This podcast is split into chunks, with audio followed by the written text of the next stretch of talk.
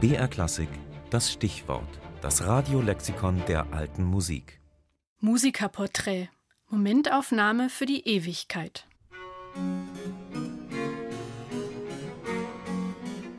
Leipzig im Jahr 1746. Elias Gottlob Hausmann malt ein Porträt. Er ist Bediensteter der Stadt und das Porträtieren sein täglich Brot.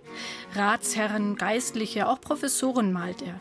Diesmal ist es der Thomaskantor, den er da in Öl verewigt. Johann Sebastian Bach. In der rechten Hand hält er ein Notenblatt, darauf einer seiner Rätselkanons. Bach braucht das Bild vermutlich für seine Aufnahme in die korrespondierende Sozietät der musikalischen Wissenschaften. Streng blickt Bach auf dem Bild, er trägt Perücke und eine schwarze Jacke.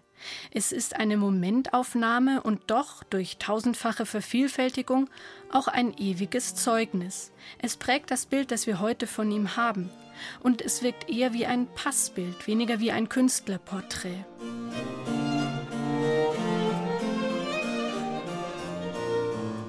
Ganz anders, viel bunter und wohl auch persönlicher ist das Gemälde, das François de Troyes 1695 von Elisabeth Claude Jacquet de la Guerre malt.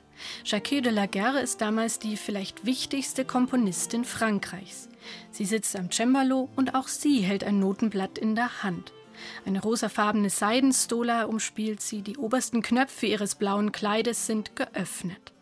Sie blickt den Betrachter mit einem leisen, selbstbewussten Lächeln an. In ihrem Testament verfügt sie, dass ihr Cousin mehrere Bilder, darunter eines aus ihren Kindertagen, sowie eine Büste bekommt.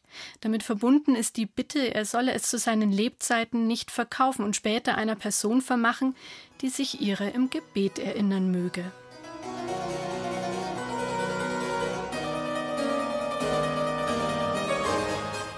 Von Wolfgang Amadeus Mozart gibt es verschiedene Porträts. Sie zeigen ihn allein oder mit seiner Familie, als Kind oder als Erwachsenen. Und dann gibt es das Porträt, das sein Schwager Josef Lange 1789 von ihm gemalt hat. Es zeigt Mozart von der Seite. Er blickt konzentriert nach links unten. Lange hat dieses Bild nie vollendet. Allerdings hat er, 20 Jahre nach Mozarts Tod, seinen Eindruck von ihm schriftlich festgehalten. Nie war Mozart weniger in seinen Gesprächen und Handlungen für einen großen Mann zu erkennen, als wenn er gerade mit einem wichtigen Werke beschäftigt war. Entweder verbarg er vorsätzlich aus nicht zu enthüllenden Ursachen seine innere Anstrengung unter äußerer Frivolität, oder er gefiel sich darin, die göttlichen Ideen seiner Musik mit den Einfällen platter Alltäglichkeit in scharfen Kontrast zu bringen und durch eine Art von Selbstironie sich zu ergetzen.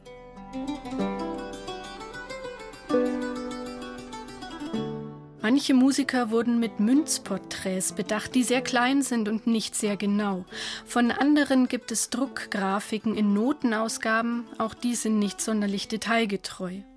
Wesentlich exakter sind da die Gemälde, auf denen nicht selten der größte Maler seiner Zeit den größten Komponisten abbildet. Jan van Eyck zum Beispiel hat 1432 Gilles Bachois porträtiert. Mit der Erfindung der Fotografie schließlich ist das gemalte Bild nicht mehr die einzige Möglichkeit, ein Porträt zu erhalten. Es gibt aber immer noch zahlreiche Musiker, die sich malen lassen, etwa Igor Stravinsky, den Alberto Giacometti verewigt, oder Manuel de Falla, den Salvador Dali mit Bleistift auf Papier band.